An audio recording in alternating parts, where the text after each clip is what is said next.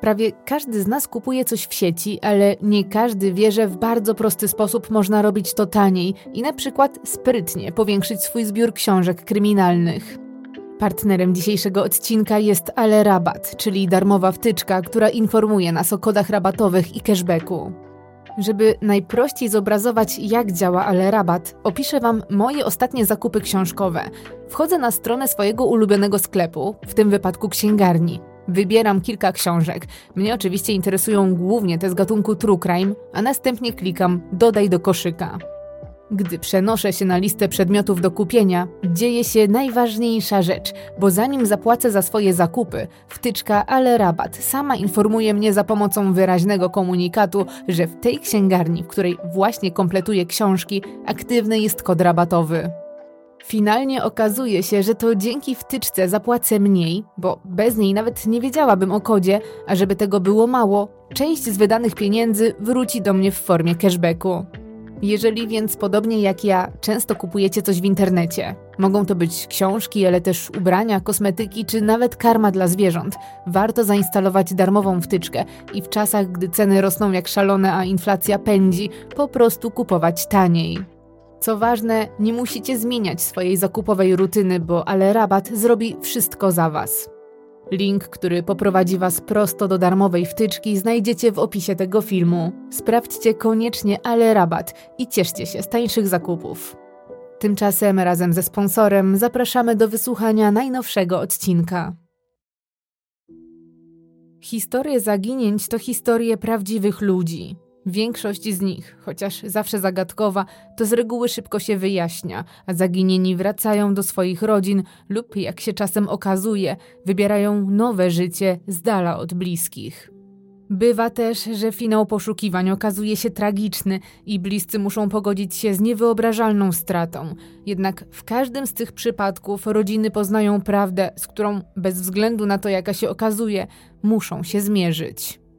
Ale nie zawsze tak się dzieje. Niewielki odsetek osób zgłoszonych jako zaginione nigdy nie wraca do domu, a ich losy pozostają nieznane na długie lata. Te osoby i ich bliscy pozostają w pewnym sensie zawieszeni w czasie pomiędzy przeszłością a przyszłością.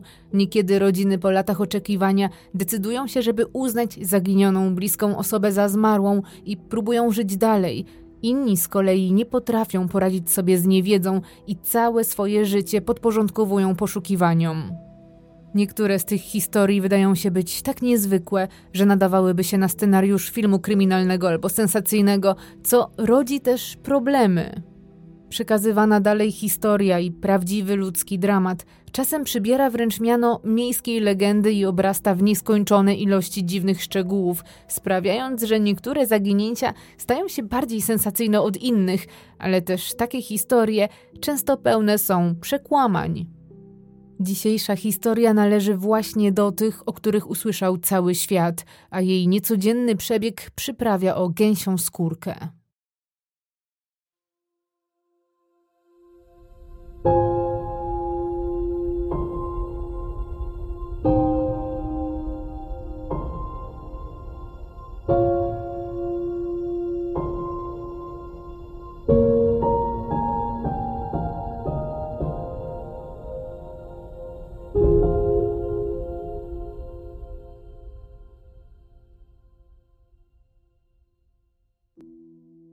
Jest 9 lutego 1986 roku.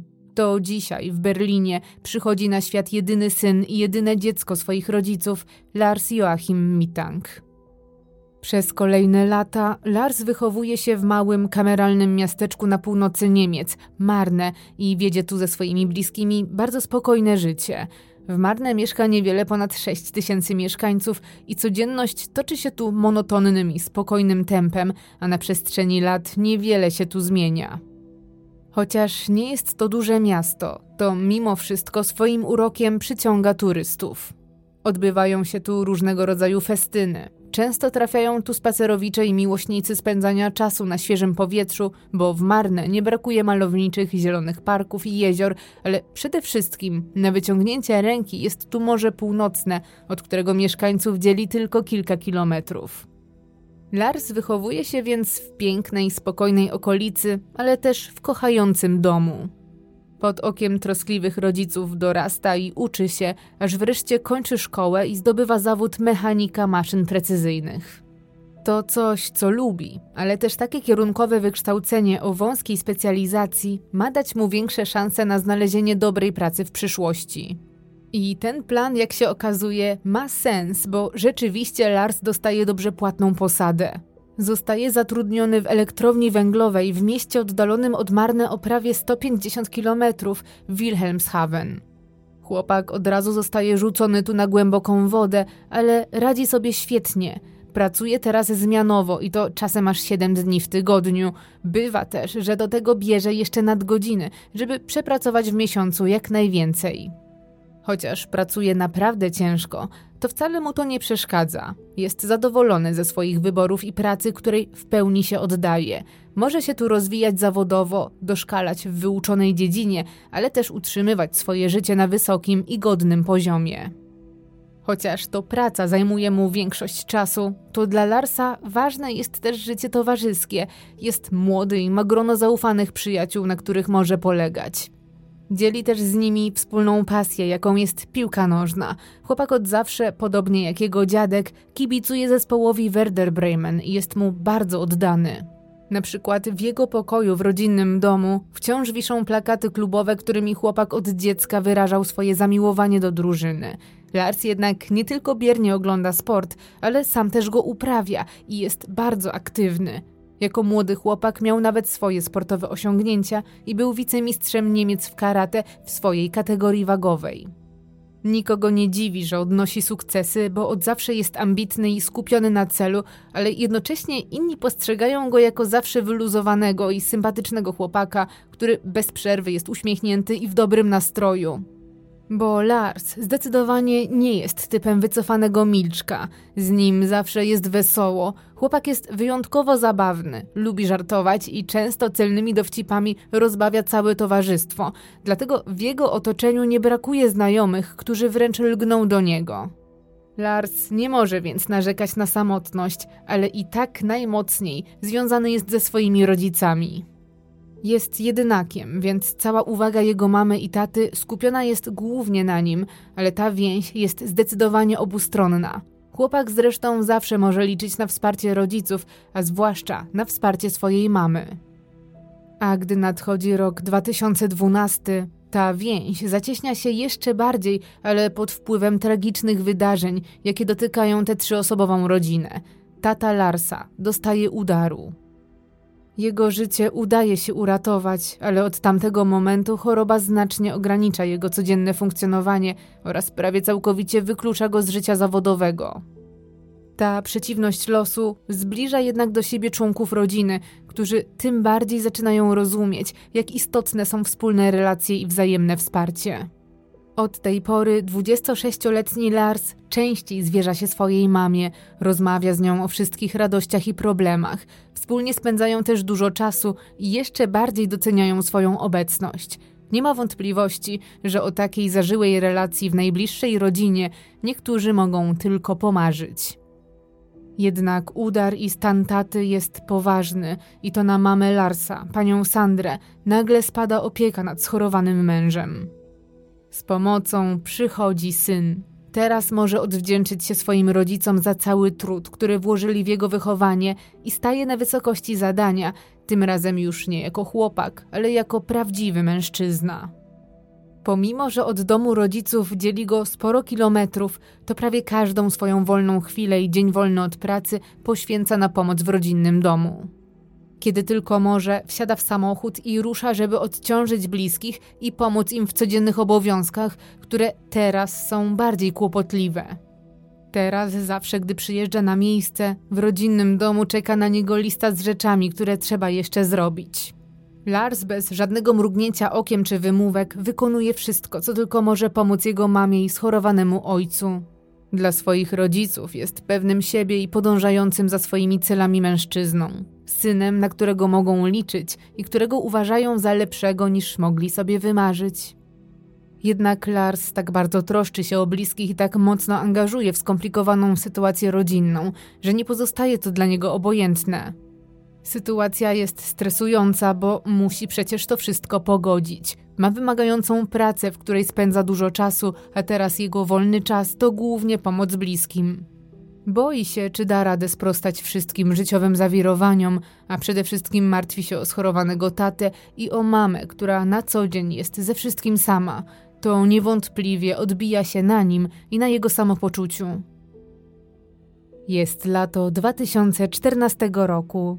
Większość ludzi zaczyna właśnie odliczać dni do swoich urlopów. Robi to także piątka znajomych Larsa.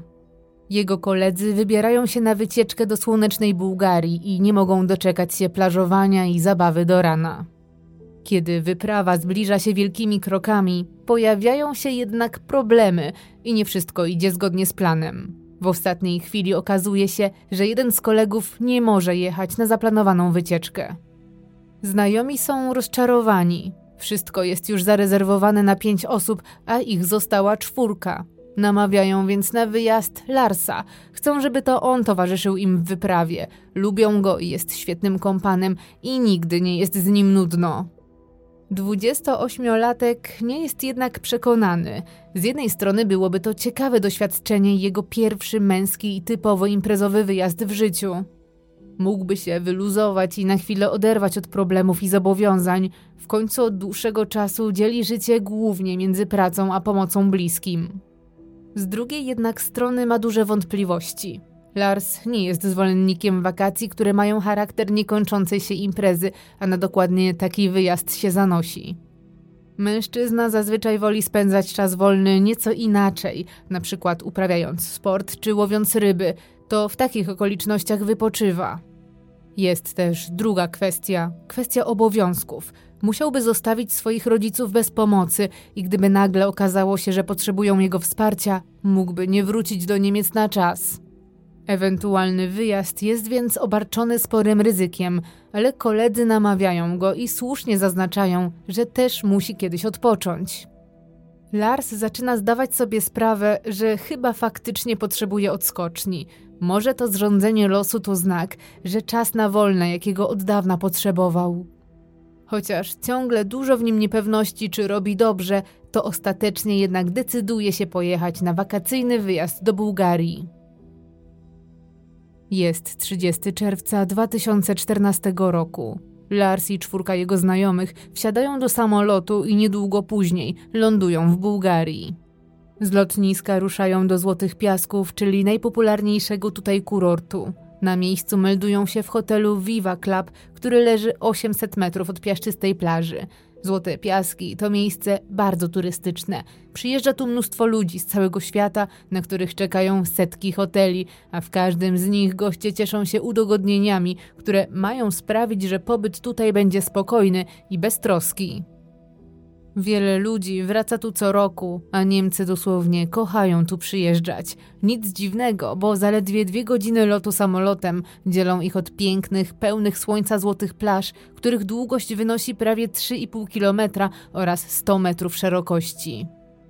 Na wypoczywających czeka tu ciepłe, czyste morze i niekończące się imprezy. Zabawa zaczyna się tu wczesnym wieczorem i kończy dopiero rano. Są tu dyskoteki, kasyna, parki wodne, a alkohol leje się litrami. Nie trudno też o nielegalne substancje. Dla większości inne atrakcje turystyczne znajdujące się w pobliżu po prostu nie istnieją, bo mało kto przyjeżdża tu by zwiedzać.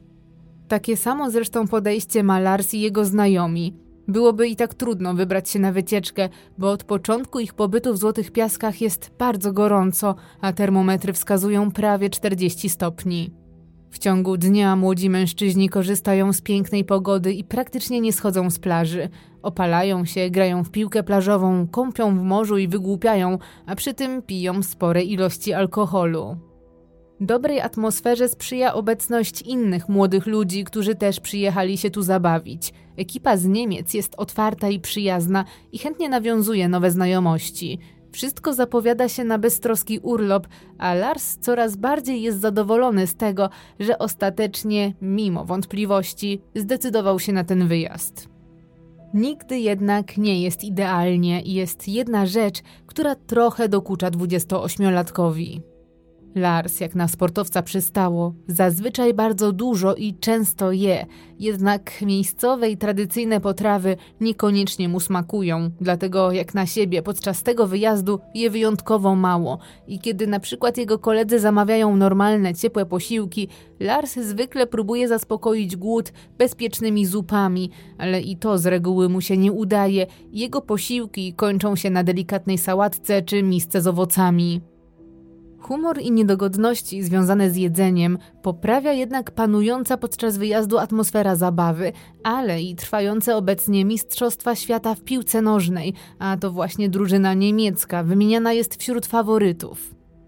Lars jest więc w swoim żywiole. W dzień korzysta ze słońca i plaży, a wieczorami relaksuje się, serwując sobie ulubione sportowe emocje.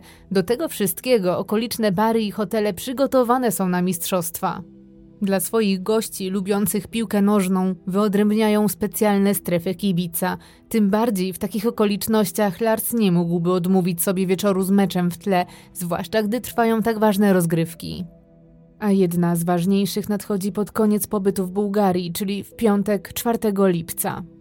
To dzisiaj wieczorem o 19 na boisko wybiegnie niemiecka reprezentacja, która zmierzy się z reprezentacją Francji. Stawka jest wysoka, bo będą walczyć o miejsce w półfinale. Wszyscy czekają na ten mecz, szczególnie Lars i jego koledzy. Wieczorem ruszają do jednego z barów, gdzie znajduje się strefa kibica, która powoli się wypełnia, a specjalnie wydzielone miejsce dla fanów piłki to nie tylko szansa na obejrzenie meczu w komfortowych warunkach. Na każdym stoliku postawiona jest flaga danego kraju, co daje gościom możliwość spotkania swoich rodaków, z którymi na przykład mogą wspólnie kibicować. To też okazja do rozmowy w ojczystym języku czy nawiązania nowych, wakacyjnych znajomości, które równie dobrze mogą być kontynuowane już po powrocie do ojczyzny. Lars i jego znajomi szybko odnajdują niemiecki stolik i równie szybko zaczynają dobrze się bawić. Wszyscy żartują i wygłupiają się, piją piwo, a czas przy oglądaniu meczu płynie bardzo szybko, szczególnie, że reprezentacja Niemiec radzi sobie świetnie i ostatecznie wygrywa ćwierćfinałowy mecz z Francją 1 do 0. Lars jest w wyśmienitym humorze. Zaczyna robić sobie żarty i zamienia flagi na stolikach, a dobra zabawa trwa. Jednak nie na wszystkich wypity alkohol wpływa tak samo i nie każdy rozumie żarty młodego mężczyzny. W wyniku nieporozumienia pomiędzy Larsem a kilkoma osobami przebywającymi w strefie kibica dochodzi do słownej utarczki, która nieoczekiwanie zamienia się w awanturę. Robi się gorąco i ostatecznie interweniować muszą znajomi Larsa, bo obawiają się, że finalnie może dojść do rękoczynów. Interwencja kolegów na całe szczęście przynosi efekt, a atmosfera się oczyszcza. Wszyscy uspokajają się i każdy wraca do swoich stolików. Impreza już bez żadnych ekscesów trwa do czwartej rano, czyli momentu zamknięcia lokalu. Ostatnimi klientami, którzy opuszczają strefę kibica jest Lars i jego dwaj znajomi. Po tak intensywnej nocy koledzy Larsa są bardzo głodni, ale o tej godzinie ciężko znaleźć otwartą restaurację czy nawet budkę z jedzeniem, ale na ratunek przychodzi otwarty całą dobę popularny fast food, który znajduje się po drodze do ich hotelu.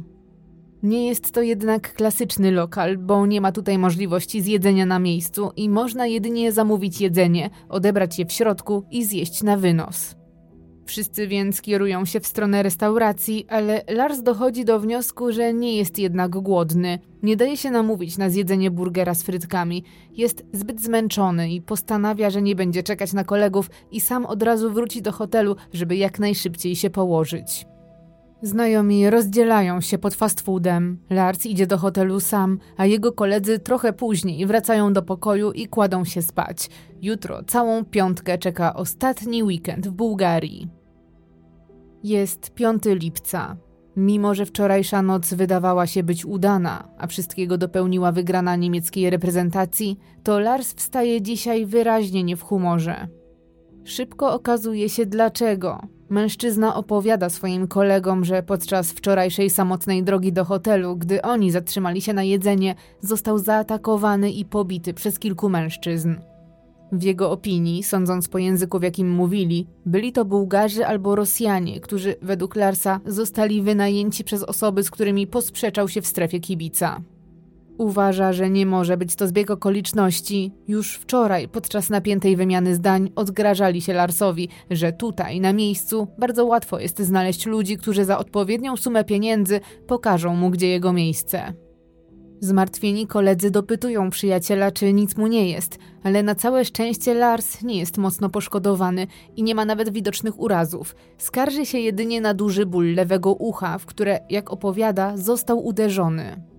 Znajomi jednak mocno się martwią, bo to właśnie z powodu bolącego ucha Lars jest nie w sosie. Namawiają go, żeby natychmiast udał się do lekarza. Lepiej sprawdzić, czy uderzenie nie jest poważne. Jest jednak jeden problem. Właśnie zaczęła się sobota i mężczyźni nie są do końca pewni, czy w weekend uda im się znaleźć lekarza, który spojrzy na bolące ucho. Zapada więc decyzja, że Lars przemęczy się z bólem do poniedziałku 7 lipca, szczególnie, że wtedy mają zaplanowany lot powrotny.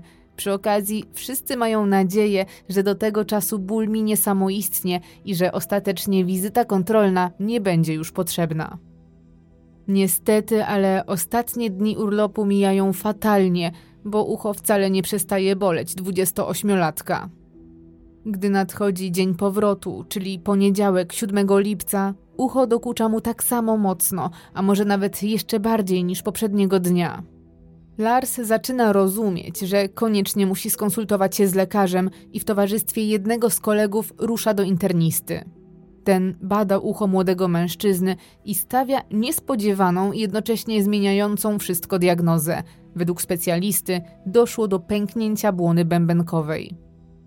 Nie jest to sytuacja, która zagraża życiu Larsa, ale która na pewno wprowadza spore zamieszanie. Zdaniem lekarza, pacjent, który dzisiaj miał wracać do Niemiec, nie powinien wsiadać na pokład samolotu.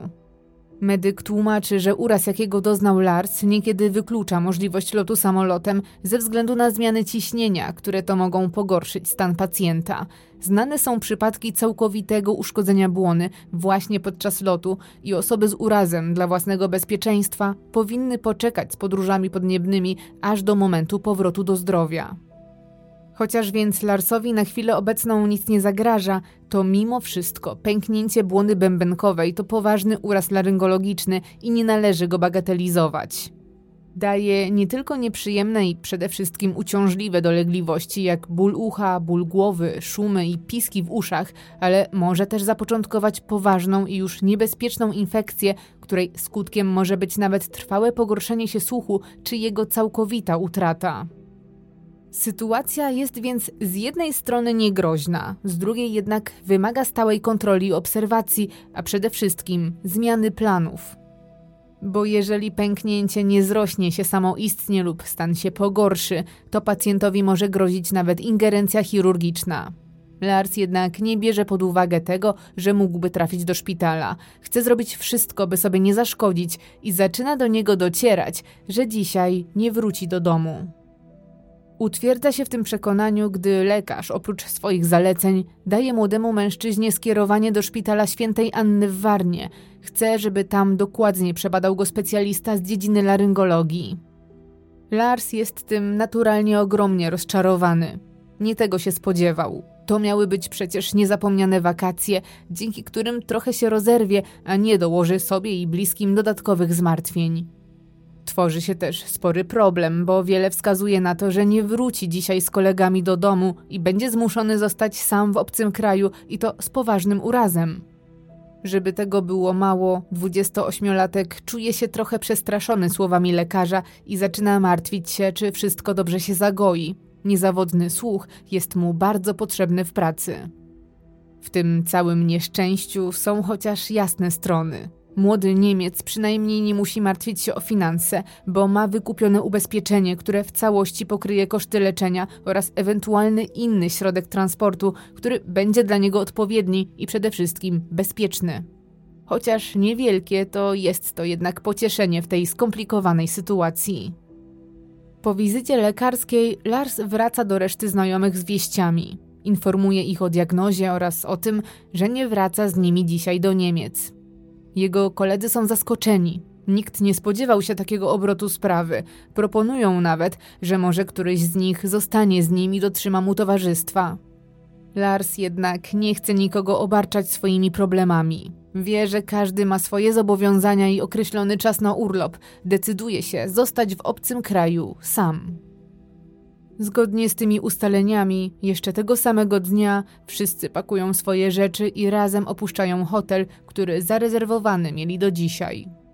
Znajomi żegnają się z kolegą i ruszają na lotnisko, a sam Lars zamówioną taksówką jedzie prosto do szpitala świętej Anny w Warnie, żeby zgodnie z zaleceniem lekarza pierwszego kontaktu przebadał go tam laryngolog.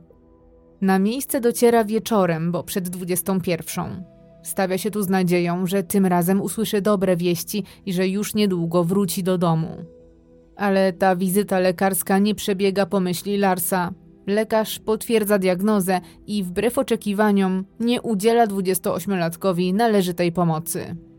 Pierwszym problemem jest bariera językowa, drugim niezrozumiała niechęć lekarza. W odczuciu Larsa laryngolog jest niemiły i opryskliwy. Mężczyzna ma także wrażenie, że lekarz doskonale zna angielski, którym ten próbuje się z nim porozumieć, ale wcale nie chce z niego skorzystać. Doktor nie próbuje się wysilić i wszystko tłumaczy pacjentowi po bułgarsku, nie zwracając uwagi na to, że Lars prawie w ogóle go nie rozumie. Ostatecznie lekarz po swoim niezrozumiałym monologu zbywa zagranicznego pacjenta, dając mu receptę na antybiotyk i wypisuje lek o nazwie Cefcil 500. Lars opuszcza gabinet nieco zniesmaczony i na dodatek zdenerwowany. Nie dowiedział się niczego więcej, a laryngolog mimo wszystko wystawił mu rachunek na około 60 euro za tak właściwie tylko przepisanie leku i niezbyt uprzejmą rozmowę. Mężczyzna jest już zmęczony i zdemotywowany. Łapie taksówkę i prosi, żeby kierowca zawiózł go do najbliższej apteki, żeby mógł zrealizować receptę. Pierwszej, jak na złość, na stanie nie ma leku, dlatego musi ruszyć do kolejnego punktu aptecznego, gdzie już na całe szczęście antybiotyk jest dostępny. Młody Niemiec ma już przy sobie bagaż, a teraz potrzebne lekarstwa. Jest też zmęczony i chce, żeby ten dzień już się po prostu skończył. Nie za bardzo jednak wie, gdzie może spędzić najbliższą noc. Nie miał czasu ani głowy, żeby to zaplanować. Prosi więc taksówkarza, żeby ten zawiózł go gdziekolwiek uzna za stosowne. Może to być też jakiś tańszy hotel, byleby mógł odpocząć i przygotować się do ewentualnego lotu czy podróży autokarem następnego dnia. Taksówkarz zgodnie z prośbą zawozi go do hotelu Kolor, który jak szybko się okazuje, znacznie odbiega od tego, który wynajęli razem z kolegami na czas urlopu. To zdecydowanie nie jest czterogwiazdkowy kurort, tylko rzeczywiście tani hotelik ze ścianami jak papier, a na dodatek znajdujący się w nieciekawej okolicy, która nie wydaje się być ani zbyt przyjazna, ani bezpieczna. Jednak Lars nie ma już sił, żeby wybrzydzać czy jeździć po mieście w poszukiwaniu bardziej atrakcyjnego miejsca. Chodzi przecież tylko o jedną noc. Pozostaje więc przy tym nieco przypadkowym wyborze, a zanim wchodzi do hotelu, prosi jeszcze taksówkarza, żeby ten kupił mu w sklepie naprzeciwko coś do picia, bo sam czuje się niepewnie w tej okolicy. Pod sklepem Lars zauważa kilku mężczyzn, którzy wyglądają na tutejszych i nauczony poprzednimi doświadczeniami, zwyczajnie boi się, że znowu może wpaść w kłopoty. Nie chce kolejnych problemów, ale na całe szczęście taksówkarz spełnia prośbę młodego turysty i kupuje mu coś do picia, po czym odstawia Larsa pod same drzwi hotelu. Jest 22.10, gdy Lars wchodzi do recepcji hotelu Color. Tam przy wypełnianiu formularza obsługa recepcji standardowo prosi go o okazanie swojego dowodu osobistego, ale także karty kredytowej. Następnie dzieje się coś nietypowego. Pracownik najpierw skanuje kartę, a później drukuje jej kopię, co od razu wzbudza w mężczyźnie niepokój. Jest zdziwiony, bo nigdy wcześniej nie spotkał się z taką praktyką. Są to przecież dane wrażliwe. Lars zaczyna zastanawiać się, czy przypadkiem właśnie nie padł ofiarą oszustwa ze strony właścicieli hotelu, bo znając jego dane z dokumentów i karty, mogą przecież wyczyścić jego konto z oszczędności. Ostatecznie jednak mężczyzna obawy zostawia dla siebie i nie protestuje, a po dopełnieniu wszelkich formalności udaje się do swojego pokoju. Zgodnie z zaleceniem lekarza, bierze też dwie tabletki antybiotyku, mając nadzieję, że lekarstwo szybko mu pomoże. Jest godzina 23. Lars ze swojego pokoju hotelowego kontaktuje się ze swoją mamą, Sandrą. Telefon ten jest jednak bardzo dziwny i niepokoi kobietę, bo syn wydaje się być inny niż zazwyczaj. Jest wyraźnie zdenerwowany i zaniepokojony. Tłumaczy też mamie, co wydarzyło się w ostatnich godzinach, że był w szpitalu i w skrócie wyjaśnia swoją obecną sytuację. Prosi też o pomoc. Lars używa obecnie starego telefonu, ponieważ swój nowy smartfon zostawił w domu z obawy przed zgubieniem i kradzieżą. W starym telefonie bardzo szybko rozładowuje się bateria, a na dodatek nie ma możliwości, żeby kupić za jego pomocą doładowanie, dlatego prosi swoją mamę, żeby to ona zasiliła jego konto, tak żeby mógł pozostać ze wszystkimi w kontakcie. Także na prośbę Larsa to pani Mitang w imieniu syna informuje jego ubezpieczyciela o całym zajściu i stara się zorganizować dla niego transport medyczny z Bułgarii do Niemiec. Robi to praktycznie natychmiast po rozmowie z Larsem, bo sama jest zaniepokojona stanem i losem swojego jedynego dziecka. Smuci się też, bo nie tak miały przecież wyglądać jego wakacje. Kiedy kobiecie udaje się dopełnić wstępnych formalności związanych z ubezpieczeniem, oddzwania do Larsa, żeby poinformować go o postępach. Wtedy jednak słyszy, że znowu dzieje się coś dziwnego. Syn jest jeszcze bardziej zaniepokojony niż podczas ich pierwszej rozmowy, a to nie jest do niego podobne, bo na co dzień jest spokojną i wyważoną osobą. Ale jak się okazuje, nie tym razem. Lars opowiada mamie o sytuacji, jaka miała miejsce podczas rejestracji w hotelu i zdradza, że ma obawy odnośnie uczciwości właścicieli. Prosi panią Sandrę, żeby na wszelki wypadek zablokowała jego kartę kredytową, żeby ustrzec się przed złodziejami. Uspokaja też swoją mamę, że może to na spokojnie zrobić, bo on ma wystarczającą ilość pieniędzy w gotówce i tak naprawdę karta będzie mu potrzebna dopiero na miejscu, w Niemczech. Pani Sandra spełnia prośbę syna, ale jest też coraz bardziej wszystkim zmartwiona. Skoro już i tak załatwia wszystko przy komputerze i telefonie, to bukuje jeszcze dla syna bilet na autobus, bo Lars w rozmowie z nią bardzo obawia się, że nie otrzyma zgody na lot samolotem. Kobieta woli dmuchać na zimne i w razie czego we wtorek o godzinie 23.30 na jej syna będzie czekało miejsce w autokarze, który ruszy z Warny. Mimo wszystko oboje mają nadzieję, że to lot dojdzie do skutku. Lars i tak jutro z rana stawi się na lotnisku, gdzie przebada go pracujący tam lekarz. To on podejmie ostateczną decyzję, czy 28-latek może bezpiecznie wejść na pokład, czy jednak będzie musiał jechać autokarem, co oczywiście nie jest najbardziej komfortowym rozwiązaniem.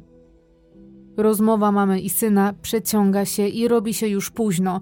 Pani Sandra postanawia iść spać i to samo poleca swojemu synowi. To był stresujący dzień i wieczór. Jutro stoi pod znakiem zapytania. Każde z nich powinno teraz odpocząć. Nie mija jednak dużo czasu i okazuje się, że Lars wcale nie poszedł spać, bo ponownie dzwoni do swojej mamy. Ten telefon jest jeszcze dziwniejszy niż poprzednie. Teraz nie mówi już normalnym głosem, tylko szepcze, a w jego głosie wyraźnie słychać strach, a może nawet panikę. Lars mówi bardzo cicho, że coś jest nie tak z tym hotelem, że boi się w nim przebywać i że koniecznie musi stąd iść. Zaniepokojona mama dopytuje o co chodzi, czy grozi mu jakieś niebezpieczeństwo, jednak Lars nie jest w stanie wytłumaczyć, czego dokładnie się boi i na czym polegają jego obawy, rozmowa niedługo później się kończy. Ale gdy wybija druga trzydzieści, chłopak znowu wybiera numer do mamy i nadal szepcząc informuje ją, że wyszedł z hotelu. Przekazuje jej, że wciąż bardzo się boi i mówi coś szokującego, że śledzi go kilku mężczyzn, których natychmiast musi zgubić. Wyznaje też, że właśnie ukrywa się przed nimi i że leży gdzieś na wysokości i boi się, że zaraz stamtąd spadnie. Rozmowa jest dziwna i niepokojąca, a te wieści stawiają mamę Larsa na równe nogi. Kobieta zaczyna bać się o syna, z drugiej jednak strony jest bezradna. Dzielą ją przecież tysiące kilometrów i nie tylko nie wie, co może zrobić, ale też jakimi słowami uspokoić syna. Postanawia, że przede wszystkim musi za wszelką cenę sprowadzić go do domu, dlatego zaraz po tym kolejnym już dziwnym telefonie opłaca synowi lot z Warny do Hamburga, by mieć pewność, że ten jak najszybciej wróci do Niemiec. Samolot startuje jednak dopiero o 16.30, ale mama wierzy, że Lars do tego czasu dostanie zielone światło od lekarza, a wcześniej da radę dotrzeć na lotnisko cały i zdrowy. Oprócz tych kilku nietypowych połączeń, Lars tej nocy wysyła do mamy jeszcze dwa SMSy około trzeciej nad ranem, oba z pytaniem Cefcil 500, co to jest? Kobieta jednak nie rozumie, czemu syn nagle w środku nocy pyta o antybiotyk. Wszystko jest niejasne i niezrozumiałe i bez wątpienia ta noc mija w stresie i niepewności, szczególnie, że kontakt z Larsem jest utrudniony, przez co jego mama dosłownie odchodzi od zmysłów. Jest kolejny dzień, to wtorek 8 lipca. Na całe szczęście Lars już około 6 nad ranem odzywa się do mamy, krótko z nią rozmawia i informuje, że ma mało baterii w telefonie i że właśnie dociera na lotnisko w Warnie. Prosi też mamę o wysłanie pieniędzy przez Western Union, bo nie jest pewny, czy suma, którą obecnie posiada, mu wystarczy. Na czym polega taki przelew i jak go zrealizować, tłumaczy mu jeden z pracowników lotniska. Pani Mitang jest jednak nieco zdziwiona tą prośbą, bo przecież jeszcze wieczorem Lars mówił jej, że ma wystarczającą ilość gotówki. Mimo zaskoczenia, kobieta jednak realizuje prośbę syna, wysyłając mu 500 euro. Na koniec rozmowy pani Sandra przypomina jeszcze synowi, żeby od razu udał się do lekarza na lotnisku, żeby ten przebadał go i ocenił, czy może wsiąść na pokład samolotu. W razie czego ma przecież wykupione już miejsce i gdyby otrzymał taką zgodę, to już niedługo wróci do domu. Po tych słowach Lars zaczyna znowu panikować. Obawia się, że lekarz nie wyrazi zgody na jego powrót i że nie wypuszczą go z Bułgarii i że być może będą chcieli opóźniać jego powrót. Mama nie rozumie tej reakcji. Uspokaja go i tłumaczy, że przecież gdyby jego stan zdrowia był bardzo zły, to prawdopodobnie lekarze w ogóle nie wypuściliby go ze szpitala. Poza tym, w razie czego ma też wykupione miejsce w autokarze. Mama prosi, by się nie martwił, bo wszystko na pewno się ułoży i rzeczywiście chyba te słowa pomagają, bo syn nabiera pewności siebie. Na koniec rozmowy ustalają jeszcze, że jak tylko Lars wyjdzie z gabinetu, od razu zadzwoni i przekaże, co powiedział lekarz. Po tej rozmowie Lars kieruje się w stronę gabinetu lekarskiego, ale wcześniej idzie jeszcze do toalety, żeby się odświeżyć. Nie czuje się komfortowo po nieprzespanej nocy. Prawdopodobnie też przez przypadek wybiera numer telefonu do mamy, bo ta odbiera, ale słyszy tylko lejącą się wodę. Jest wtorek, dziewiąta rano, gdy doktor Kostow, lekarz pracujący na lotnisku, przyjmuje Larsa. Od wejścia bacznie przygląda się chłopakowi, który właśnie wszedł do jego gabinetu. Następnie lekarz przeprowadza wywiad z pacjentem, wykonuje podstawowe badania, w tym mierzy Larsowi temperaturę i dokładnie sprawdza jego ucho, do którego podaje krople. Chce też podać kolejny lek, ale Lars odmawia przyjęcia go. Mimo tego lekarz przekazuje mężczyźnie dobre wieści, na które tak bardzo czekał. Może lecieć samolotem do domu. Stan jego ucha nie jest aż tak zły, jak uważano na początku, w związku z czym zakupiony bilet na 16.30 nie przepadnie. Na koniec wizyty, zgodnie z procedurą, młody Niemiec podpisuje specjalne oświadczenie o tym, że został poinformowany o stanie swojego zdrowia i na własną odpowiedzialność decyduje się na lot do domu. Kiedy już wszystko wydaje się zmierzać do szczęśliwego końca, dzieje się coś bardzo dziwnego. Do pokoju lekarskiego, w którym jeszcze jest Lars, nieoczekiwanie i raczej przez przypadek wchodzi bez pukania jeden z pracowników lotniska, ubrany jest w charakterystyczny uniform. Na widok obcego mężczyznę w drzwiach, Lars zaczyna panikować. Nagle robi się nerwowy, a w jego oczach widać panikę. Nieoczekiwanie prosi lekarza o przerwę w badaniu. Mówi, że musi wyjść na chwilę do toalety. Lekarz nie do końca rozumie, co się dzieje, ale nie widzi przeciwwskazań i oczywiście pozwala wyjść pacjentowi. Jest zresztą przekonany, że ten zaraz wróci, bo w pokoju lekarskim zostawia wszystkie swoje rzeczy osobiste, takie jak torba podróżna, podręczny plecak czy nawet telefon komórkowy. Gdy za Larsem zamykają się drzwi do gabinetu, doktor Kostow nie ma pojęcia, co dzieje się dalej, ale na to nie ma żadnego wytłumaczenia. Lars wcale nie wybiera się do toalety, a dosłownie sprintem zaczyna biec przed siebie. Biegnie przez terminal lotniska i kieruje się w stronę wyjścia. Gdy wybiega na zewnątrz, gwałtownie się zatrzymuje i łapie za tylną kieszeń. Rozgląda się na boki. Na swojej wysokości, w odległości około 20 metrów od siebie, zauważa radiowóz i policjantów w mundurach. Zbliża się do niego, ale ostatecznie obiera inny kierunek. Przekracza drogę i dalej pędzi, tym razem w stronę wysokiego ogrodzenia, za którym znajdują się już tylko krzewy, drzewa i pustkowie. Mężczyzna jednak nic nie robi sobie z tej bariery. Wspina się na ogrodzenie i przeskakuje na drugą stronę. Następnie ucieka przed siebie, właściwie w stronę niczego, zostawiając na lotnisku wszystkie swoje rzeczy. Co najdziwniejsze, nikt nie goni Larsa, nikt nawet za nim nie idzie. Tylko ludzie obecni na lotnisku są w szoku i nerwowo dopytują, kim był ten chłopak i dlaczego w takiej panice uciekał z budynku. Pracownicy lotniska również są zdziwieni i nie znają odpowiedzi na to pytanie. Szybko okazuje się, że Lars przez ostatnie 40 minut był u lekarza, który również jest zaskoczony informacją o tym, co stało się, gdy jego pacjent wyszedł z gabinetu. Doktor jest przekonany, że nie ma żadnej przyczyny, dla której Lars miałby przed czymkolwiek uciekać. Przecież właśnie wydał zgodę na jego lot i jeszcze dzisiaj młody mężczyzna byłby w domu. W tym samym czasie niczego nieświadoma mama Larsa czeka na telefon od syna. Ten jednak długo nie daje znaku, dlatego pani Sandra zaczyna się bardzo niepokoić. Syn zaraz po spotkaniu z lekarzem miał dać jej znać, co dalej z jego powrotem. Teraz ani nie dzwoni, ani nie odbiera, a minęło już sporo czasu. Poważnie zmartwiona kobieta postanawia działać. Dzwoni na lotnisko, żeby w ten sposób skontaktować się z synem. Niestety, ale przez barierę językową nie jest w stanie z nikim się porozumieć, co jest dla kobiety wręcz nieprawdopodobne, że na całym lotnisku nie ma ani jednej osoby mówiącej po niemiecku. Pani Sandra kontaktuje się więc z niemieckim konsulatem w Bułgarii i tam prosi o pomoc.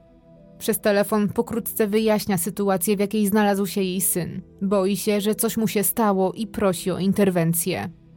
Pracownicy konsulatu stają na wysokości zadania i w imieniu pani Mitang kontaktują się z lotniskiem. Niedługo później oddzwaniają do zmartwionej mamy i przekazują jej szokujące wieści. Informują ją o wszystkim, co miało miejsce na lotnisku i że Lars zbiegł z lotniska, pozostawiając na nim wszystkie swoje rzeczy. Sytuacja robi się bardzo poważna, bo mijają kolejne godziny, a z Larsem nie ma żadnego kontaktu. Pod znakiem zapytania i wielkiej niewiadomej mija też cała noc. Już kolejnego dnia, w środę 9 lipca, zgłoszenie o zaginięciu 28-latka przyjmuje niemiecka policja, jednak tu zaczynają pojawiać się pierwsze rozczarowania. Pomoc ta jest mocno ograniczona, bo sprawa trafia do bardzo małego komisariatu, a policjanci już na wstępie wydają się być zrezygnowani tym, że muszą zajmować się zaginięciem, które ma miejsce tysiące kilometrów dalej. Drugie rozczarowanie przychodzi z Bułgarii, bo okazuje się, że na pomoc tamtejszej policji trzeba będzie czekać nawet do kilku tygodni. Mama Larsa postanawia jednak działać. Na całe szczęście w tej trudnej sytuacji otrzymuje niesamowicie wielką pomoc i wsparcie. Pomimo tego, że Lars zaginął ponad 2,5 tysiąca kilometrów dalej i jego poszukiwania wydają się być ograniczone, a wręcz niemożliwe, to dzięki znajomym, rodzinie i przyjaciołom organizują działania na własną rękę. Ciągle też liczą i niecierpliwie czekają na kontakt ze strony Larsa, ale mijają kolejne dni, a ten nie daje znaku życia. Bliscy jednak nie mają zamiaru czekać bezczynnie i są gotowi poruszyć niebo i ziemię, żeby dotrzeć do ewentualnych świadków. Nie ma wątpliwości, Lars może być w tej chwili wszędzie i każda pomoc jest na wagę złota. Znajomi z czasów szkolnych razem z panią Sandrą cztery dni po zaginięciu zakładają stronę na Facebooku oraz stronę internetową, gdzie dodają apele dotyczące zaginięcia w kilku językach. Mają ogromne nadzieje, że ktoś przeczyta o zaginionym młodym mężczyźnie i może go rozpozna. Mama Larsa informuje też o zaginięciu jego pracodawcę, który wyraźnie jest poruszony sytuacją. Pomaga nawet zorganizować prywatnego detektywa i prawnika bułgarskiego pochodzenia. Ten krok przynosi jeszcze jeden pozytywny skutek, bo okazuje się, że w Bułgarii przebywa obecnie jeden ze współpracowników Larsa, który jest tam razem ze swoją żoną, Bułgarką. I oni chcą pomóc. Osobiście jadą do Warny na lotnisko, żeby wypytać dokładniej o Larsa oraz okoliczności jego zaginięcia. Ich dobre intencje spotykają się jednak ze ścianą. Nikt nie chce przekazać im żadnych informacji i zostają odesłani z kwitkiem. Bliscy pokładają teraz ogromne nadzieje w detektywie. To Bawarczyk, który słynie z nowoczesnych działań i podobno dużej skuteczności. Już w pierwszym tygodniu od zaginięcia osobiście jedzie do Bułgarii i zbiera wszelkie informacje, ale z czasem coraz mniej uwagi skupia na zaginionym i wygląda to tak, jakby bardziej zależało mu na rozgłosie i prezentowaniu siebie w mediach niż odnalezieniu Larsa. W teorii coś robi, na przykład wysyła do hotelu kolor swojego kolegę, który ma zbadać, czy na miejscu nie dzieje się przypadkiem nic dziwnego – wszystko jednak dzieje się w obecności kamer i nie sprawia wrażenia profesjonalnych działań. Mama Larsa jest zawiedziona. Miała ogromne nadzieje w związku z tą współpracą, jednak rozgłos, jaki zyskuje zaginięcie Larsa, zdaje się, że przyciąga interesownych ludzi. Od teraz kobieta z rezerwą przyjmuje pomoc, ale z drugiej strony myśli trzeźwo i wie, że sama sobie z tym wszystkim nie poradzi. Jest 27 lipca. Do Bułgarii przylatuje mama Larsa razem z prawnikiem oraz Frankiem, znajomym swojego syna. Na miejscu rozmawiają z policją oraz obsługą lotniska. Wtedy pani Mitang udaje się odebrać rzeczy osobiste swojego syna oraz na własne oczy zobaczyć nagrania z kamer wideo na lotnisku. Kiedy kobieta ogląda dramatyczną ucieczkę swojego syna, jest wstrząśnięta. To nie wygląda za dobrze, a wręcz przerażająco. Mama Larsa ma wrażenie, że jej syn dosłownie chce się przed czymś ratować i w panice szuka dla siebie bezpiecznego miejsca. Mama zauważa też, że na nagraniu jej syn pojawia się w budynku lotniska ze swoim bagażem. Następnie widziany jest z jedzeniem i napojem w ręku. Rozmawia też z kimś z obsługi, po czym kieruje się w stronę gabinetu lekarskiego. Później widać już tylko, jak bez żadnego bagażu biegnie sprintem, mijając innych podróżnych, którzy wręcz rzucają swoje bagaże, żeby obejrzeć się za uciekającym mężczyzną. Lars wybiega przed budynek, biegnie w jedną stronę, potem ucieka w inną, aż do ogrodzenia, a tam kamera rejestruje go po raz ostatni. Całe nagranie jest wręcz irracjonalne, Wszyscy są w szoku i nie są w stanie wyobrazić sobie, co tak naprawdę musiało się wydarzyć tamtego dnia, że Lars zachował się tak gwałtownie i nieprzewidywalnie. Dlaczego i czym spłoszony uciekał, żeby później pokonać dwuipółmetrowy płot? Co sprawiło, że wolał uciec na pustkowie zamiast poprosić o pomoc? Mama Larsa chce znaleźć odpowiedzi na te pytania. Nalega na dokładniejsze przyjrzenie się także innym nagraniom, np. z korytarza prowadzącego do gabinetu czy momentu zakupu jedzenia. Okazuje się jednak, że części nagrań po prostu nie ma albo zostały usunięte, albo Lars poruszał się w tak zwanym martwym polu. Słysząc to, mama zaginionego jest wstrząśnięta. Jak to możliwe, że takie miejsce jak lotnisko nie posiada wszystkich nagrań, albo że nie ma kamer w takich ważnych miejscach jak gabinet lekarski czy korytarz, który do niego prowadzi? Kobieta zastanawia się też, czy niektóre nagrania zostały celowo usunięte, a jeśli tak, to co tak naprawdę się tam wydarzyło.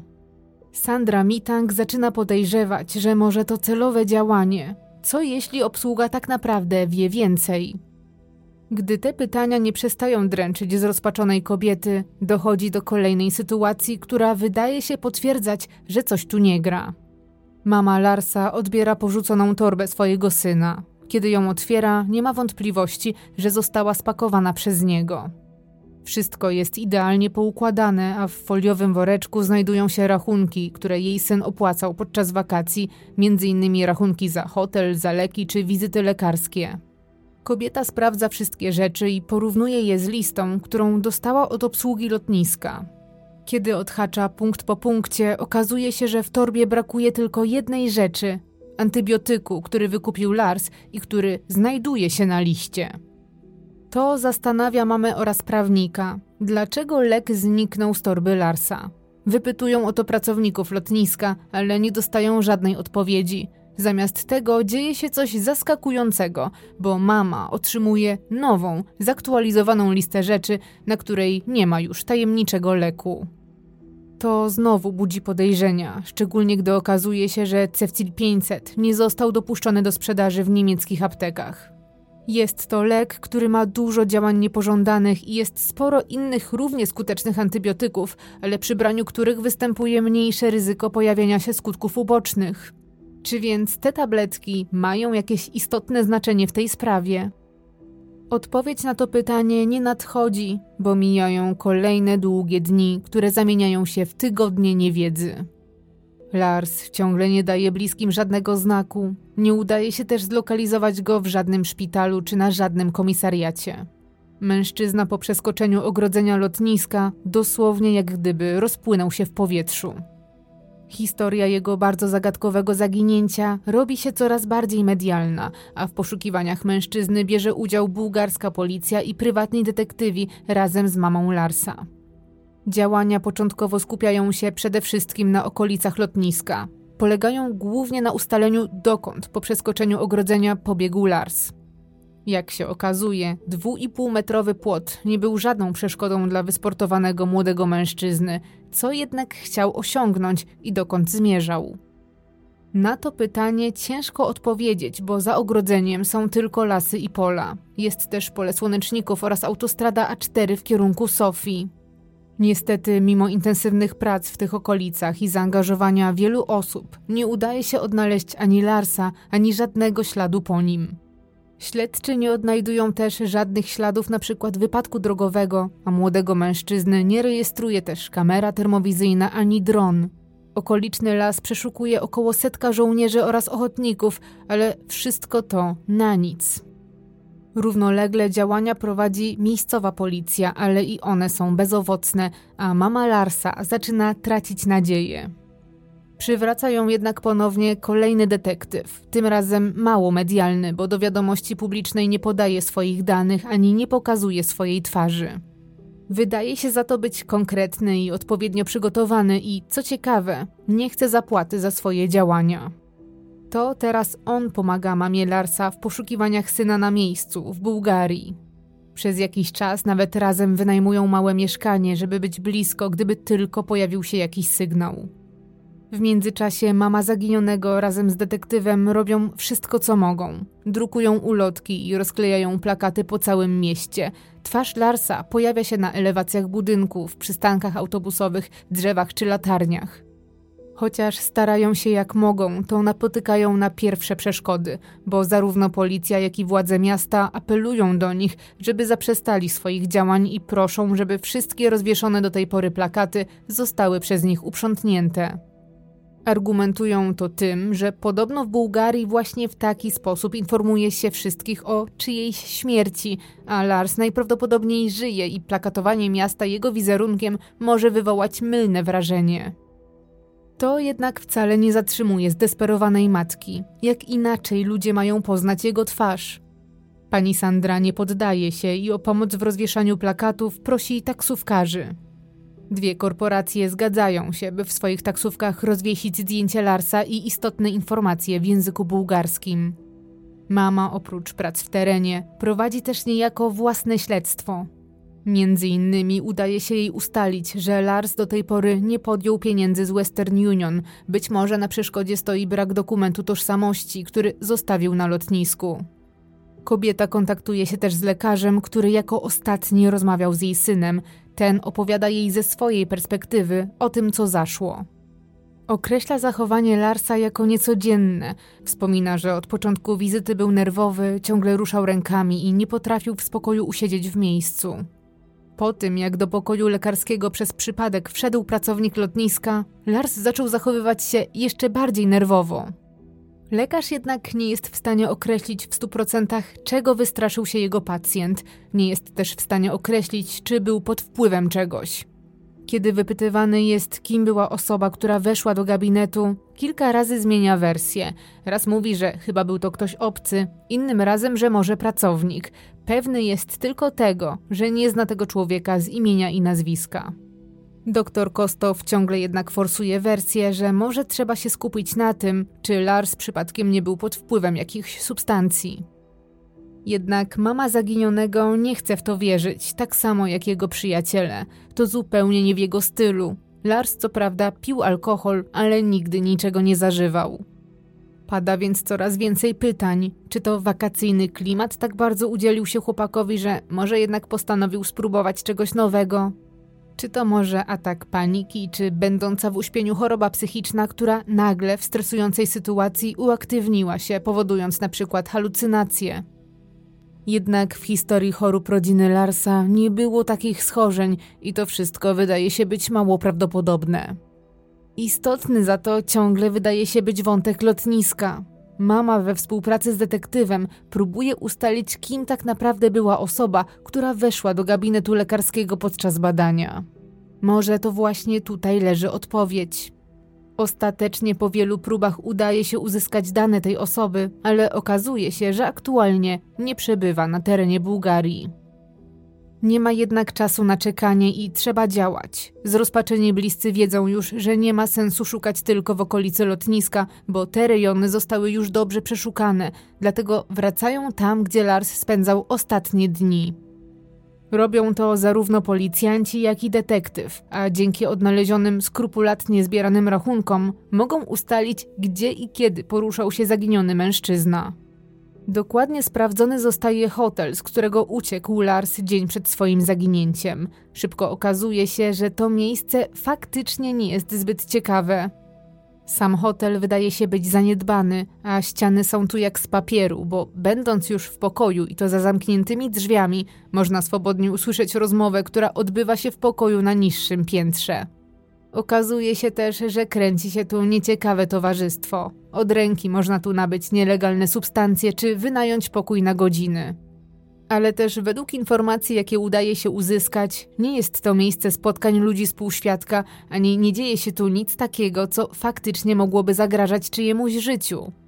Nie da się ustalić z całą pewnością, czy samotny turysta byłby tu bezpieczny, niemniej hoteli takich jak ten wcale nie brakuje. W trakcie prac śledczym udaje się dotrzeć do taksówkarza, który przywiózł Larsa do hotelu Kolor. Ten jednak zeznaje, że nie widział w zachowaniu mężczyzny niczego dziwnego. Za to zupełnie inne zdanie ma na ten temat drugi taksówkarz, który z kolei wiózł młodego Niemca na lotnisko z samego rana we wtorek. Lars podobno zatrzymał jego samochód dosłownie na środku ulicy, praktycznie wchodząc pod maskę i zrobił to pomimo, że taksówka była już zajęta przez inną pasażerkę. 28-latek upierał się jednak, żeby zabrać go ze sobą. Ta niecodzienna sytuacja i upór Larsa sprawiły, że pasażerka ostatecznie zgodziła się, żeby ten jechał razem z nią. W trakcie krótkiej podróży świadkowie mieli okazję przyjrzeć się mężczyźnie. Zarówno kobieta, jak i prowadzący samochód dostrzegli u Larsa nienaturalnie powiększone źrenice. Wyraźnie dało się też odczuć, że jest poddenerwowany i pobudzony, a może wręcz wystraszony. Taksówkę opuścił pod samym lotniskiem, gdzie był już widziany ostatni raz. Prywatny detektyw zaczyna podejrzewać, że Lars mógł na nogach pokonać nieużytki, a następnie przeciąć pobliską autostradę, dobiec do najbliższego zjazdu i tam biec dalej w nieokreślonym kierunku. Pani Mitang jest przerażona taką myślą, bo to, że jej syn może błąkać się gdzieś sam z dala od cywilizacji, nie daje jej spokoju. Szuka więc Larsa w terenie, na ośle, po każdej porze dnia i nocy. Próbuje nawoływać go przez megafon, przecież to jej głos jest mój najbliższy i może przestałby się bać, gdyby go usłyszał. Wszystko jednak na nic. Mija czas i nadchodzi październik. Po ponad dwóch miesiącach od zaginięcia do Bułgarii leci śledczy z policji kryminalnej, która niedawno przejęła śledztwo w sprawie Larsa. Co prawda minęło już bardzo dużo czasu, a tak naprawdę najważniejszy i najbardziej znaczący jest pierwszy tydzień śledztwa, to mimo tego policjant Marco Klein nie daje za wygraną i liczy, że uda mu się na miejscu ustalić nowe tropy. Jego tygodniowy pobyt jest intensywny. Raz jeszcze z bułgarską policją analizują wszystkie tropy i dowody.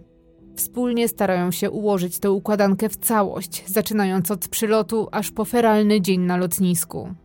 Dochodzą też do wniosku, że być może Lars imprezował i pił więcej niż zazwyczaj i więcej niż uważa jego mama.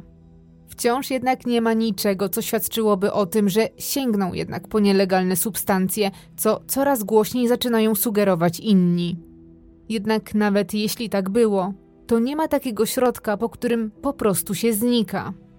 Śledczy z Bułgarii, Niemiec i prywatny detektyw wspólnie próbują odnaleźć wszystkich, którzy mieli styczność z Larsem. Ostatecznie nie udaje im się ustalić danych osobowych ani mężczyzny, z którym 28-latek pokłócił się w strefie kibica, ani tych, którzy napadli go i uszkodzili jego ucho. Niewykluczone jest jednak to, że mogą być to te same osoby. Zdaje się, że sprawa znowu utyka w miejscu. Mama Larsa jest już załamana, ale wciąż zdeterminowana, żeby odnaleźć swojego syna. Wyznacza nagrodę w wysokości 40 tysięcy euro dla osoby, która wskaże miejsce pobytu jej syna. Korzysta też z tego, że zaginięcie staje się coraz bardziej medialne i apeluje do wszystkich kierowców, którzy przebywali w Bułgarii w okresie po 7 lipca. Prosi, aby spróbowali przypomnieć sobie, czy nie widzieli mężczyzny podobnego do Larsa, który na przykład łapie stopa, albo może sami zabrali go na tak zwaną okazję. Może motocykliści, którzy podróżują po świecie, widzieli gdzieś wędrującego na poboczu młodego człowieka. Wiele wskazuje na to, że Lars ciągle może się przed kimś ukrywać. Być może jest teraz zaniedbany i brudny i wcale nie przypomina wysportowanego 28-latka, a bardziej osobę bezdomną. Na oficjalnej stronie Werder Bremen, czyli ulubionego zespołu piłkarskiego Larsa, pojawia się komunikat o jego zaginięciu, a z dnia na dzień sprawa młodego turysty z Niemiec, który zaginął w tak dziwnych okolicznościach, obiega cały świat. Gdy na YouTube pojawiają się nagrania z lotniska, historia Larsa nabiera tempa i szybko zaczyna być nazywana jedną z najbardziej tajemniczych na świecie. Ludzie z całego świata chcą poznać prawdę, Internetowi detektywi prowadzą śledztwa na odległość, wysnuwają różne teorie i sami analizują nagrania z lotniska, które przyprawiają o gęsią skórkę. Ale czas mija nieubłaganie, a każdy kolejny dzień to dzień bez Larsa. Ten ogromny rozgłos nie przynosi efektu, bo okazuje się, że nikt nie widział 28-latka. Sandra Mitang nie traci jednak nadziei. Zawsze ma w domu spakowane dwie walizki. Jedną dla siebie, drugą dla syna, na wypadek gdyby nagle dostała telefon, że gdzieś w świecie odnaleziono go. Kiedy jednak mijają kolejne miesiące, a potem lata, jedną z nich, tą dla syna, chowa na dno szafy, a swoją rozpakowuje. Mimo, że śledczy zdaje się, że odpuścili, to mama Larsa nie ustępuje i stara się regularnie występować w mediach, także tych zagranicznych. Weryfikuje też każdy trop, a każdą fałszywą informację, która pojawia się w sieci, stara się sprostować. Zależy jej na jasnym przekazie bez przeinaczeń, który pomoże dojść do prawdy zamiast siać zamęt i dezinformację. I te działania niewątpliwie mają sens, bo może za jakiś czas ktoś trafi na informację o zaginionym Niemcu i być może go rozpozna. Na przykład po emisji programu Aktenzeichen XY na stronę na Facebooku, która poświęcona jest zaginięciu Larsa, zgłosił się kierowca ciężarówki, który niedawno zabrał autostopem bezdomnego. Zabrał go z granicy kraju w okolicy Drezna i wysadził w Berlinie. Po obejrzeniu programu doszedł do wniosku, że bezdomny ten był łudząco podobny do zaginionego w 2014 roku. To także właśnie dzięki przekazom medialnym ktoś inny zgłosił, że widział podobnego człowieka w Wolfsburgu. Każdy taki trop jest sprawdzany i daje bliskim nadzieję, że w końcu okaże się prawdziwy. Szczególnie, że to właśnie dzięki medialnemu szumowi udało się dotrzeć do świadków, którzy są wręcz przekonani, że widzieli Larsa w Warnie we wrześniu 2014 roku, czyli dwa miesiące po jego zaginięciu. To może świadczyć, że poradził sobie, ale z jakiegoś powodu nie może lub nie jest w stanie wrócić do domu. Jest rok 2016.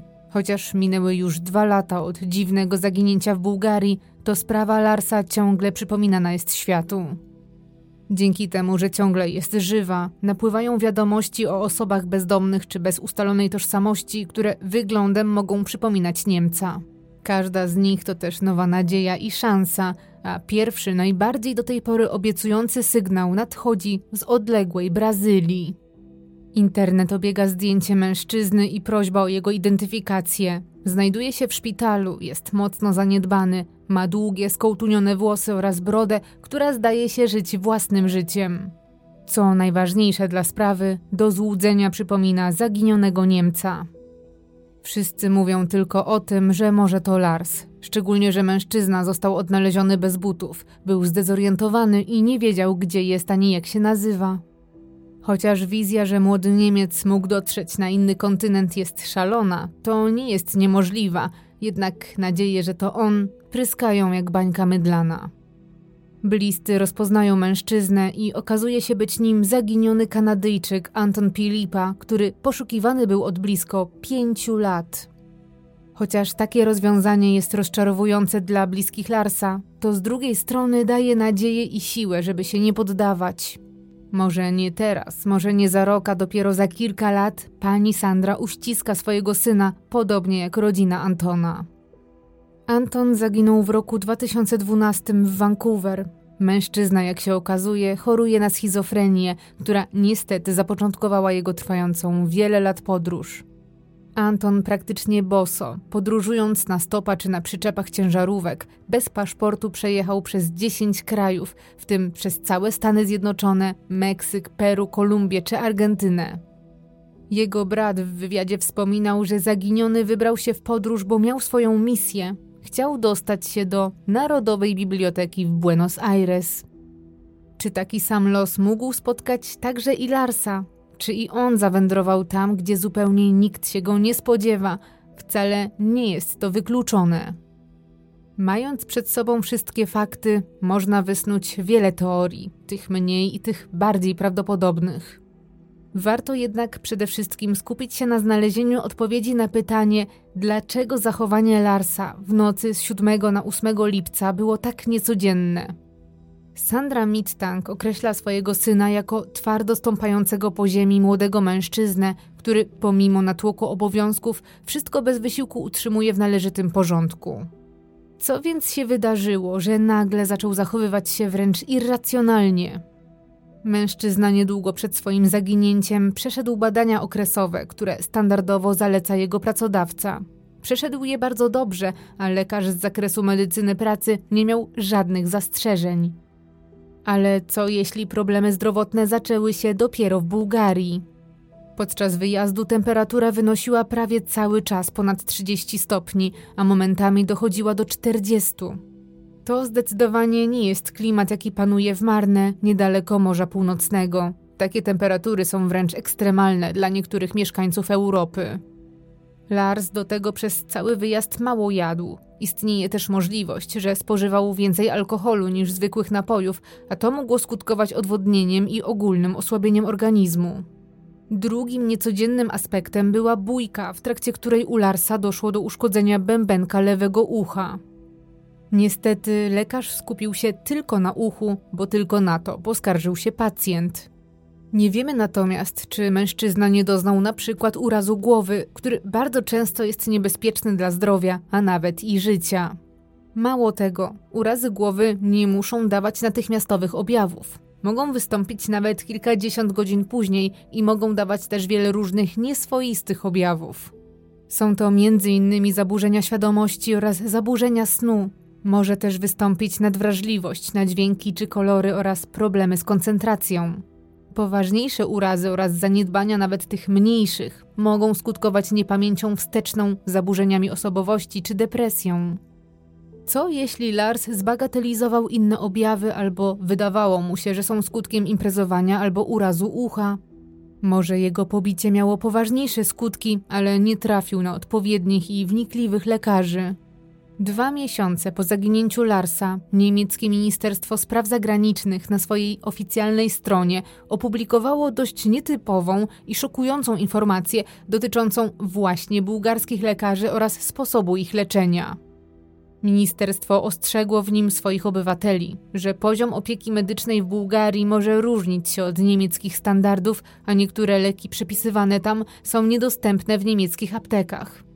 Okazuje się też, że obcokrajowcy bardzo często są obciążani dużymi rachunkami za, według niemieckich lekarzy, nietrafione diagnozy oraz niepotrzebne leczenie. Ministerstwo pisze wprost, że to właśnie w złotych piaskach dochodzi do największej ilości nadużyć. Odnotowano nawet przypadki, gdzie lekarze wystawiali niebotyczne rachunki za mało skomplikowane porady, a następnie straszyli zagranicznych pacjentów, że jeżeli ich nie opłacą na miejscu, to ich paszport zostanie zatrzymany. Taki krok będzie oczywiście jednoznaczny z brakiem możliwości powrotu do kraju. To jednak nie wszystko, bo poszkodowani pacjenci często byli nękani telefonami, nawet gdy byli już poza granicami Bułgarii. Ministerstwo apeluje też, aby w takim przypadku niezwłocznie kontaktować się z policją oraz prawnikiem i, co ciekawe, komunikat ten do dzisiaj widnieje na stronie. Nie da się ukryć, że te informacje rodzą pytanie, czy przypadkiem Lars również nie doświadczył czegoś podobnego. Był w Złotych Piaskach, korzystał tam z pomocy medycznej i właśnie po wizytach lekarskich zaczął się dziwnie zachowywać. Komunikował nawet wprost, że boi się, czy pozwolą mu wrócić do domu. Tuż przed wylotem prosił też mamę o przekaz Western Union. Być może bał się, że faktycznie zostanie mu odebrany paszport, gdyż dostanie rachunek, którego nie będzie w stanie opłacić. Dużo pytań pojawia się też wokół antybiotyku przepisanego na dolegliwości związane z uchem Larsa. Mężczyzna z jakichś powodów aż dwukrotnie w środku nocy poprzez wiadomości tekstowe pytał o niego swoją mamę. To także z tym lekiem wystąpiło zamieszanie na lotnisku, gdyż brakowało go w rzeczach osobistych Larsa, a także pojawiał się i znikał na liście spisanej przez pracowników lotniska. To od razu wzbudziło podejrzenia pani Sandry, więc dokładnie sprawdziła, czym jest cefcil 500, czyli cefprozyl. To antybiotyk, który ma zastosowanie m.in. w zapaleniach ucha środkowego czy zakażeniach układu oddechowego. Jak każdy lek, ma także skutki uboczne, którymi są m.in. wysypka czy ogólne problemy żołądkowe. Jednak niektóre źródła podają jako rzadkie, ale mimo wszystko możliwe do wystąpienia, ciężkie przypadki skutków ubocznych. Są to przykładowo nerwowość, niepokój, senność bądź wręcz na odwrót, problemy ze snem czy nadpobudliwość. O tych skutkach ubocznych mówiła także farmaceutka w rozmowie w programie Actenzeichen XY. Czy za zagadkowym zachowaniem stoi więc lek? A co jeśli faktycznie Larsowi coś groziło? Najpierw brał udział w sprzeczce. Kilka godzin później został pobity, następnie nocował w hotelu, w którym nie czuł się bezpiecznie. Czy rzeczywiście śledzili go jacyś mężczyźni, a może to cienkie ściany i dobrze słyszalne rozmowy w pokojach obok sprawiły, że nałożyło się wiele czynników, które razem doprowadziły Larsa na skraj, przez co przeszedł załamanie nerwowe i podjął drastyczne i desperackie kroki. Warto też odpowiedzieć sobie na pytanie, czy w grę mogły wchodzić także substancje zakazane. Może chłopak chciał się rozerwać, zapomnieć i zresetować, żeby wrócić do Niemiec w trochę innej atmosferze. Chociaż jest to możliwe, to jest bardzo mało prawdopodobne.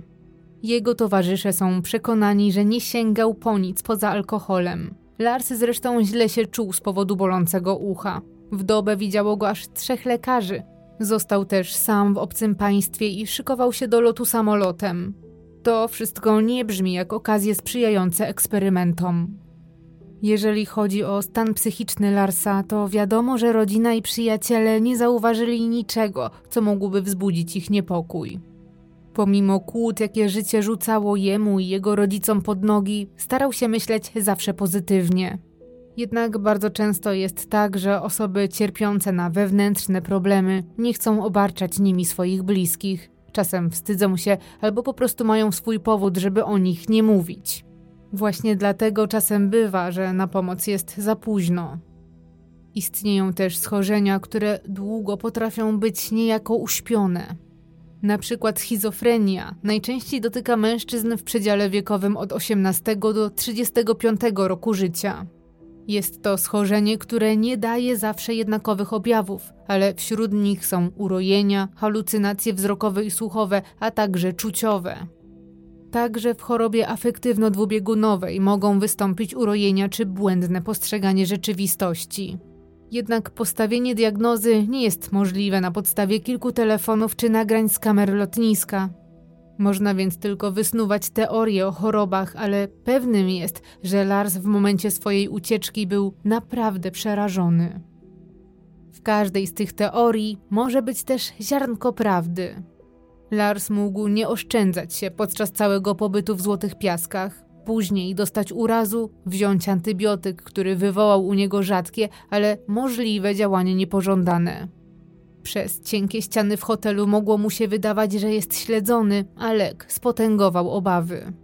Ostatecznie spłoszony i szukający ratunku, mógł trafić na ludzi, którzy zrobili mu krzywdę.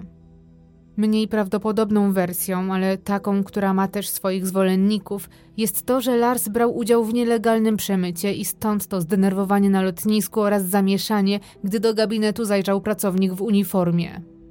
Ale ani w rzeczach osobistych mężczyzny, ani w jego życiorysie nie ma żadnego dowodu na prawdziwość takiej wersji. Drugą, największą zagadką tej sprawy jest to, co stało się z Larsem po przeskoczeniu przez niego ponad dwumetrowego płotu lotniska. Jeżeli rzeczywiście doznał urazu głowy, który dał o sobie nagle znać, to prawdopodobnie wymagał w tamtym momencie natychmiastowej opieki lekarskiej. Czy jeżeli jej nie otrzymał, to czy mogło to skończyć się dla niego tragicznie? Nie jest to wykluczone, chociaż tej wersji nigdy nie zakładała i do dzisiaj nie zakłada jego mama oraz detektyw. Dopóki nie odnaleziono ciała Larsa, to dla nich ciągle żyje. Ale z drugiej strony, jeżeli gdzieś jest, to dlaczego jeszcze się nie odezwał?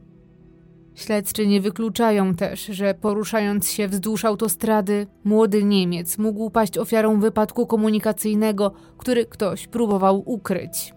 Co prawda w pobliżu autostrady A4 wykluczono taką możliwość, ale do wypadku mogło dojść znacznie dalej i później. A co jeżeli Lars biegł przy drodze, złapał stopa i wsiadł do nieodpowiedniego samochodu, spotykając kogoś niebezpiecznego, kto zrobił mu krzywdę? Wersja, w którą wierzy mama Larsa, a która jest bardzo prawdopodobna, to ta, gdzie chłopak w wyniku tragicznego splotu wydarzeń stracił pamięć i nie jest w stanie określić kim ani gdzie jest. Do takiej utraty pamięci mogło dojść w wyniku urazu, ale też przez ogromny stres, Psychika ludzka jest niesamowicie ciekawa i skomplikowana, ale i bardzo wrażliwa i krucha. Czasami dochodzi do różnego rodzaju zaburzeń, które po traumatycznych przejściach dosłownie wymazują się z pamięci. Niestety bywa, że razem ze wspomnieniami z dotychczasowego życia. Jest to ekstremalny mechanizm obronny, który pozwala odciąć się od traum, a taki stan może trwać kilka dni, miesięcy, ale i lat. Dobrym przykładem jest historia mężczyzny z Polski, który pewnego dnia obudził się na torach i nie był w stanie przypomnieć sobie, kim jest. Tak zresztą jest po dziś dzień. Pan Jan, bo takie imię przyjął, nie jest w stanie przypomnieć sobie żadnego szczegółu ze swojego życia. Przeszedł szczegółowe badania, które wykazały u niego obustronne zaniki korowe płatów skroniowych i uszkodzony układ hipokampa. Pan Jan całkowicie stracił pamięć autobiograficzną, Często miewa problemy z przyporządkowaniem nazw do danych rzeczy, ale na przykład bardzo dobrze radzi sobie z prowadzeniem autobusu, choć nie udało się ustalić, czy w przeszłości był kierowcą zawodowym. Pan Jan otrzymał pomoc od empatycznych ludzi i zaczął żyć od nowa, jednak z ogromną luką w pamięci trwającą kilkadziesiąt lat. Pomimo licznych apeli, artykułów i reportaży, nie udało się odnaleźć rodziny pana Jana. Co jeśli podobnie jest z Larsem, którego dodatkowo dzieli bariera językowa i którego teraz być może nie sposób rozpoznać? Może dostał pomoc i żyje gdzieś w świecie nieświadomy tego, że cały czas szuka go mama, rodzina i przyjaciele i że na rozwiązanie zagadki jego zaginięcia ciągle czeka cały świat. Mamy rok 2023. W tym roku minie 9 lat, od kiedy nie ma żadnej wiadomości od Larsa. To też 9 lat bez żadnego przełomu i bez nowych tropów. Nie oznacza to wcale, że w sprawie nie dzieje się nic, a wręcz przeciwnie. Mama zaginionego ciągle intensywnie weryfikuje każdy program, artykuł czy wzmiankę o swoim synu. Reiner, detektyw, który wspierał panią Mittang w poszukiwaniach w Bułgarii, nadal jest aktywny i udziela wywiadów dla podcastów kryminalnych, przedstawiając wszystkie zebrane do tej pory materiały dowodowe.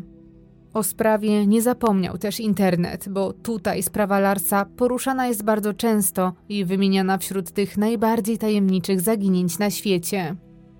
Rzadko zdarza się wiedzieć tak wiele, mieć tyle materiałów wideo, tylu świadków i poszlak, tyle wcześniejszych sygnałów ostrzegawczych, a mimo tego wciąż nie wiedzieć nic. Warto przyjrzeć się twarzy Larsa, zapamiętać jego oczy, znaki szczególne – Warto zwracać uwagę na ludzi, którzy mogą sprawiać wrażenie kogoś, kto potrzebuje pomocy. Warto też pamiętać, że zaginięcie bliskiej osoby może dotknąć każdego z nas. Razem z partnerem dzisiejszego odcinka, którym jest Ale Rabat, dziękujemy za wysłuchanie. Link do wtyczki znajdziecie w opisie tego filmu. Jeżeli chcesz wesprzeć moją twórczość, zapraszam Cię na patronite.pl ukośnik Olga Herring, a także na moje media społecznościowe. Szczególnie zapraszam Cię na mój Instagram, bo to właśnie tam najczęściej zdradzam, kiedy pojawi się najnowszy odcinek. Serdeczne podziękowania kieruję też do moich wszystkich patronów. Ten odcinek dedykuję właśnie Wam.